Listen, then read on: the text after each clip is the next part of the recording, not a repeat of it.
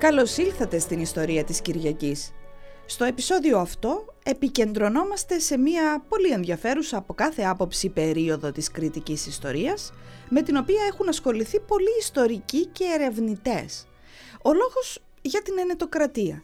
Τους τέσσερις αυτούς αιώνες, από το 1211 ως το 1669 και την άλωση του Χάνδακα, η οποία περίοδος από πολιτισμικής άποψης θεωρείται κομβικής σημασίας για την πορεία του ελληνικού πολιτισμού. Οι τέσσερις αυτοί αιώνες της Βενετσιάνικης κυριαρχίας στην Κρήτη άφησαν το αρχιτεκτονικό τους αποτύπωμα στις σύγχρονες πόλεις του νησιού. Το Ρέθυμνο για παράδειγμα, με προεξάρχουσα την παλιά πόλη του, έχει αξιοποιήσει σε σημαντικό βαθμό το αποτύπωμα αυτό, σε αντίθεση με το Ηράκλειο, που μολονότι τα κατάλοιπα της ενετοκρατίας είναι στην κυριολεξία μπροστά στη μύτη μας, δεν τα έχουμε αξιοποιήσει και στην ουσία δεν τα βλέπουμε. Για την ακρίβεια τα βλέπουν οι μοιημένοι και οι γνώστες και όσοι γοητεύονται από την ιστορική αυτή περίοδο και ψάχνονται εν γέννη. Εν ολίγης, οι δύο τελευταίοι αιώνες της Βενετσιάνικης κυριαρχίας, κατά την οποία η Κρήτη, η Κάντια δηλαδή, ήταν μία από τις σημαντικότερες κτίσεις της γαλινοτάτης του Στάτο Ντελμάρ, αν προτιμάτε, που κάλυπτε ένα γεωγραφικό τόξο από τα Επτάνησα, την Κρήτη μέχρι και την Κύπρο. Ήταν μια περίοδος λοιπόν, η ενετοκρατία, κατά την οποία υπήρξε μια εντυπωσιακή άνθηση των τεχνών και των γραμμάτων. Έτσι η Κρήτη, υποβενετσιάνικη πάντα κυριαρχία, ήταν η περιοχή του ελληνικού χώρου που γλυκοσάλισε, ας το πούμε έτσι, αναγέννηση και συνέβαλε σε κάτι ιδιαίτερα σημαντικό, στη διατήρηση και συνέχεια του ελληνικού πολιτισμού. Ας μην ξεχνάμε ότι οι υπόλοιπες περιοχές βίωναν υπό την Οθωμανική κυριαρχία έναν εξαιρετικά παρατεταμένο μεσαίωνα. Ο ελληνικός χώρος αναγέννηση δεν έζησε. Η ελληνική περιοχή που έζησε αναγέννηση ήταν η Κρήτη. Όλη αυτή η καλλιτεχνική άνθηση, από τη λογοτεχνία και το θέατρο μέχρι την εξέλιξη της γλώσσας και την περίφημη κριτική σχολή ζωγραφικής, μεταφέρθηκε με την πτώση του Χάνδακα το 1669 στα Επτάνησα, όπου διαφυλάχθηκε και εξελίχθηκε κληροδοτώντας τον γνήσιο ελληνικό πολιτισμό στους μεταγενέστερους. Πριν απ' όλα, ας ξεκαθαρίσουμε κάτι θεμελιώδες. Η ενετοκρατία ήταν περίοδος κατάκτησης και μάλιστα ιδιαίτερα σκληρής και απάνθρωπης. Αφού οι Βενετσιάνοι, ιδιαίτερα τους δύο πρώτους αιώνες, αποδείχτηκαν αιμοσταγείς και βάναυσοι κατακτητές. Δεν ήταν τυχαίο το γεγονός ότι ξέσπασαν πολλά επαναστατικά κινήματα από τους κριτικούς και ότι οι κάτοικοι της Κάντιας ήταν υπόδουλοι. Γιατί λοιπόν από πολιτισμική άποψη η περίοδος της ενετοκρατίας θεωρείται τόσο σημαντική; Ε, γιατί στην ενετοκρατούμενη Κρήτη διαμορφώθηκαν συνθήκες τέτοιες που οδήγησαν στην εδραίωση του πολιτισμικού φαινομένου που οι ιστορικοί ονόμασαν κριτική αναγέννηση. Στην Κάντια λοιπόν υπήρξε ένας συγκερασμός, μία όσμωση της βυζαντινής παράδοσης και του ανανεωτικού πνεύματος της Δύσης, αποτελώντας στην ουσία το σκαλοπάτι που οδήγησε τον ελληνισμό στην περίοδο της νεωτερικότητας. Ας ευθυμίσουμε λίγο, να μην είναι τόσο διδασκαλίστικο το σημερινό επεισόδιο. Η βενετσιάνικη μεγάλη περιπέτεια της Κρήτης, 400 χρόνια ήταν αυτά έτσι, για σκεφτείτε το, ξεκίνησε με την τέταρτη σταυροφορία. Με το τέλος μάλλον της τέταρτης σταυροφορίας, με τη λεγόμενη μικρή άλωση της Κωνσταντινούπολης από τους σταυροφόρους το 1204, οπότε και η Βυζαντινή Αυτοκρατορία καταλήθηκε. Λίγους μήνες πριν από το σημαντικό αυτό γεγονός, ο πρίγκιπας Αλέξιος, που ήταν γιος του αυτοκράτορα Ισαακίου, του δεύτερου του Αγγέλου, ερχόταν σε απεγνωσμένες διαπραγματεύσεις με τους Φράγκους, επειδή ήθελε βρε παιδί μου το παλικάρι, να εξασφαλίσει την επάνωδο του μπαμπά του στο θρόνο του Βυζαντίου. Και λέμε επάνωδο γιατί τον είχε εκθρονήσει από το 1201 ο αδελφός του, Αλέξιος Τρίτος Άγγελος, με δεν πιστεύω να σας κάνει κάτι εντύπωση, για Βυζάντιο μιλάμε. Έτσι αυτά τα πισόπλατα και δύο από συγγενείς στα καθημερινότητα. Και πώς πήγε στις διαπραγματεύσεις αυτές, χαρίζοντας από εδώ και από εκεί εδάφη και κτίσεις της Βυζαντινής Αυτοκρατορίας για να γλυκάνει τους σταυροφόρους και να μην χάσει το σόι το βασίλειο. Ο Αλέξιος που λέτε, υπολόγιζε πολύ στο Βονιφάτιο το Μονφερατικό, το Μαρκίσιο του Μονφεράτου. Κάπου εκεί στο Πεδεμόντιο ήταν τα πατρογονικά του. Ο Βονιφάτιος που λέτε, που είχε γεννηθεί μετά την επιστροφή του μπαμπά του από τη Σταυροφορία Βου, βρέθηκε από ένα τυχαίο γεγονός αρχηγός της τέταρτης Σταυροφορίας. Επειδή είχε πεθάνει στο μεταξύ εντελώς ξαφνικά ο αρχηγός που είχαν επιλέξει οι Φράγκοι, ο Θεοβάλδος της Καμπανίας, ναι, μακαρίτης αυτός, τον πλεύρισε λοιπόν ο Αλέξιος μόλις έγινε αρχηγός και τον έπιασε στον πύριμπύρι να βοηθήσει ο Σταυροφορικός στρατός να επιστρέψει ο μπαμπάς Άγγελος στο Βυζαντινό θρόνο και σε αντάλλαγμα υποσχόταν διάφορα εδάφη, μεταξύ των οποίων και την Κρήτη. Όλα καλά και ωραία μέχρι εδώ. Έλα όμως που ο Βονιφάτιος ονειρευόταν να γίνει αυτός ο πρώτος Λατίνος βασιλιάς στην Κωνσταντινούπολη και πάνω στο ζόρι της σταυροφορίας οι υπόλοιποι σταυροφόροι του το υποσχέθηκαν. Άντε βρε παιδί μου να γίνεις. Πάμε να πάρουμε την πόλη τώρα. Και έγινε η μικρή άλωση της Κωνσταντινούπολης και τέλειωσε και η σταυροφορία η Δέλτα. Και όπως ήθιστες σε αυτές τις περιπτώσεις ήρθε και η ώρα της μοιρασιάς. Οι Βενετσιάνοι όμως Φράγκη και αυτή έτσι, που ήταν μια υπερδύναμη της εποχής, μια θαλασσοκράτηρα, έθεσαν βέτο. Οπ, παλικάρια, μια στιγμή. Τι γίνεται εδώ, γιατί να γίνει αυτοκράτορας ο Βονιφάτιος, δηλαδή πιο όμορφος είναι; Ξέρετε τώρα πώς γίνονται αυτά, ε; Και τους πέρασε των Βονετσιάνων και εξελέγει ο Βαλδουίνος της Φλάνδρας ο πρώτος, ο πρώτος Λατίνος αυτοκράτηρας της Κωνσταντινούπολης. Ε, Πολύ χολώθηκε ο Βονιφάτιος όπως αντιλαμβάνεστε. Ρε χλαμπατζάριδες, τους είπε τι μου υποσχεθήκατε; Σε έξαλλη κατάσταση. Και προκειμένου να τον κατευνάσουν και να τον ηρεμήσουν, του έδωσαν το βασίλειο της Θεσσαλονίκης και κάποιες άλλες κτίσεις της Βυζαντινής Αυτοκρατορίας, μεταξύ των οποίων και την Κρήτη.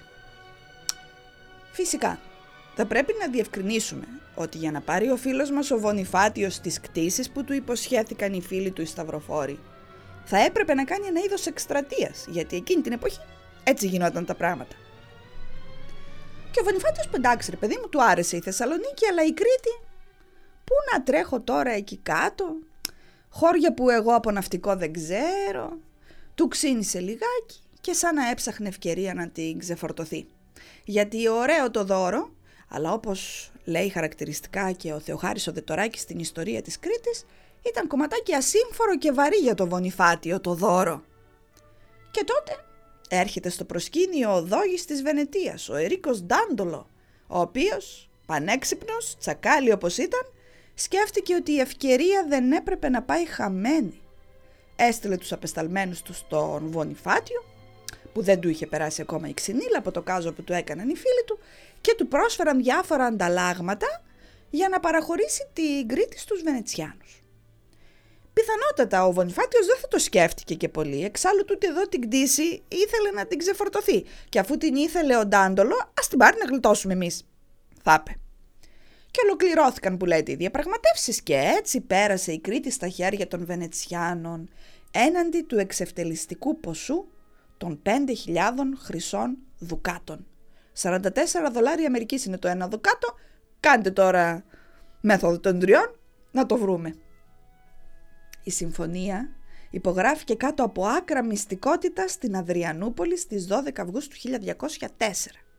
Με τη συμφωνία αυτή στην ουσία η Βενετία ολοκλήρωνε τις νησιωτικές της κτίσεις με το πιο σπουδαίο νησί ολόκληρου του Στάτο Ντελμάρ.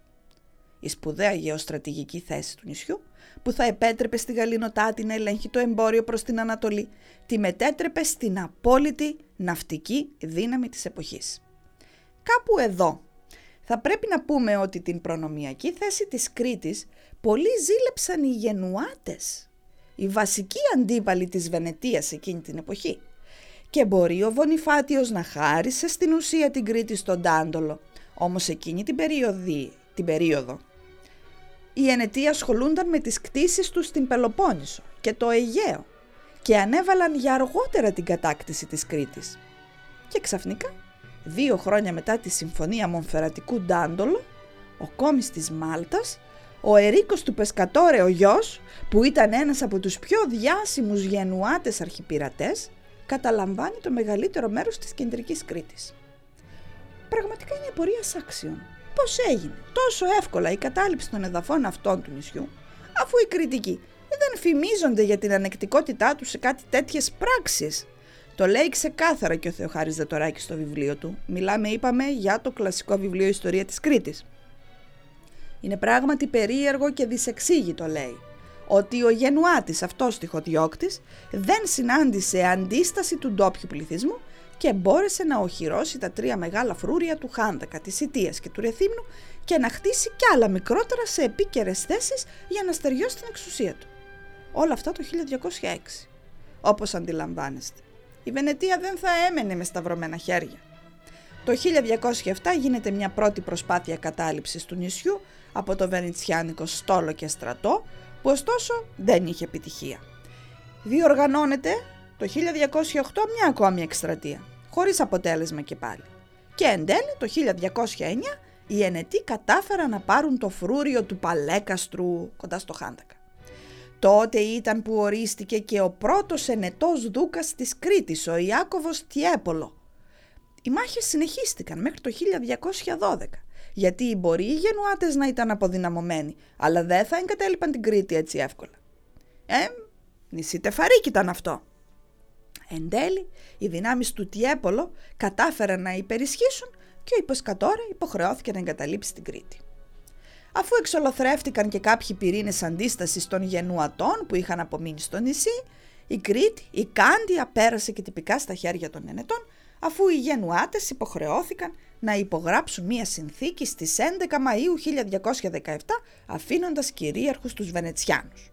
Έτσι πλέον, η γαλινοτάτη δημοκρατία του Αγίου Μάρκου η Βενετία έγινε κυρίαρχος στο πιο σημαντικό από γεωστρατηγική άποψη νησί της συνολικής της νησιωτικής κτήσης με το λιμάνι του Χάνδακα να αποτελεί τον κυριότερο διαμετακομιστικό σταθμό του βενετσιάνικου εμπορίου τόσο προς την Ανατολή όσο και προς τα δυτικά.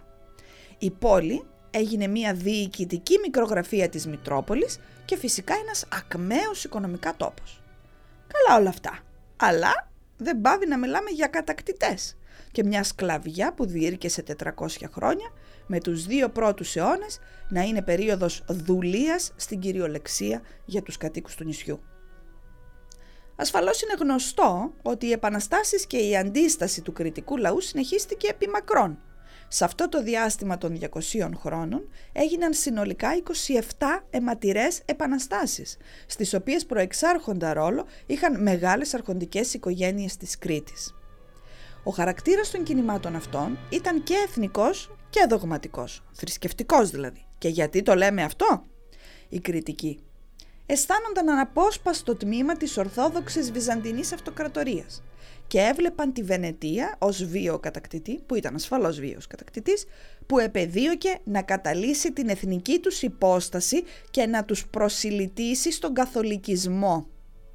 Στις αρχές του 13ου αιώνα, η φυσιογνωμία της Κρήτης ήταν αμυγός βυζαντινή τοπικοί ιεράρχες της Εκκλησίας, ισχυροί γεωκτήμονες και απόγονοι παλαιών οικογενειών της Βυζαντινής αριστοκρατίας, οι αρχοντόπουλοι που λέγανε τότε, ήταν η άρχουσα τάξη και ασκούσαν καταλητική επιρροή στο λαό.